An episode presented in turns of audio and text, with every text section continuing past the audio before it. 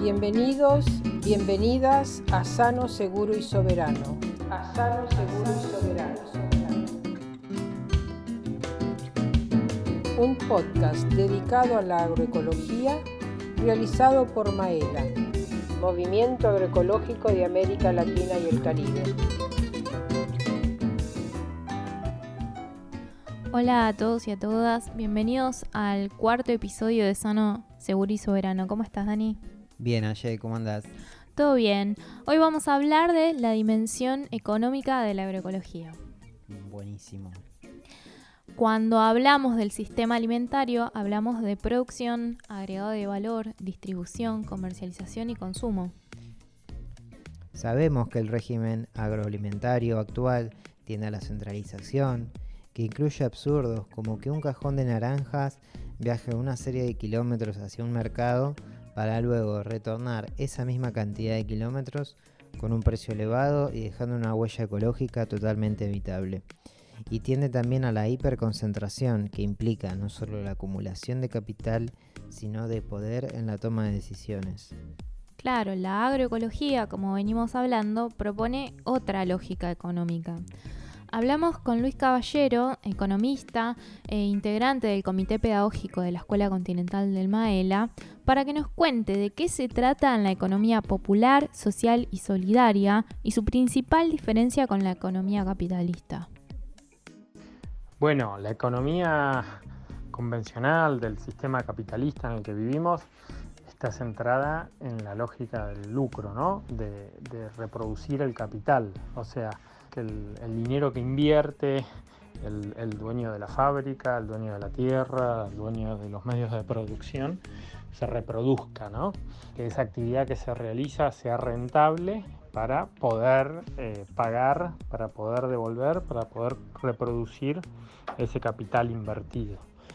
Esa es la, la primera diferencia con la economía popular, social y solidaria que lo que prioriza, lo que pone por arriba de, todo, de todos los valores, antes que todo, no es la reproducción del capital, sino es el cuidado de la vida. El cuidado de la vida tanto de las personas, de los seres humanos, como de la naturaleza. ¿no? El, hecho de que ninguna actividad económica, por muy rentable que pueda ser, eso no se puede sostener sobre la explotación y la destrucción de la vida humana o de la naturaleza. La economía popular, social, solidaria, necesariamente es una economía de la diversidad, ¿no? que reconoce y cuida y preserva la diversidad, tanto en términos biológicos como en términos sociales y culturales. Luis menciona el cuidado de la vida, la vida humana y la vida de la naturaleza como el valor principal de la economía popular y del que se desprenden otra serie de valores o principios. A partir de allí eh, hay, otros valores, ¿no?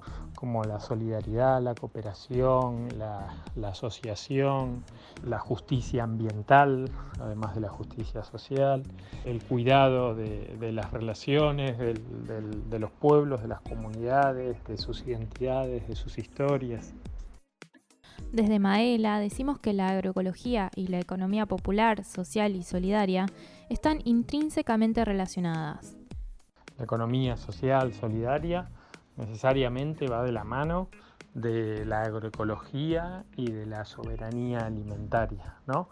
Porque si uno se pregunta cómo se construye una economía centrada en el cuidado de la vida humana y en el cuidado de la vida de la naturaleza, desde el sistema agroalimentario, desde la organización de, qué alimentos producimos, cómo los distribuimos, cómo los consumimos, eso necesariamente pasa no por grandes monocultivos, no por transgénicos, no por agroquímicos, no por modelos concentrados en muy pocas empresas que organizan todo el régimen agroalimentario en el global, sino pasa por la producción de la agricultura familiar, campesina, la producción de proximidad, las redes de comercio justo, las ferias, el abastecimiento local, la capacidad de, agregar valor y producir alimentos en pequeña escala, en pymes, en empresas familiares y en lógicas de consumo que están orientadas al, consumo popular, a, la calidad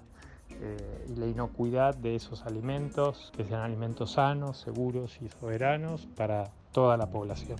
Es importante resaltar estas formas de intercambio y producción que comenta Luis, que dan cuenta de cuál es el camino que debemos transitar para que un sistema agroalimentario cuide la vida y la naturaleza.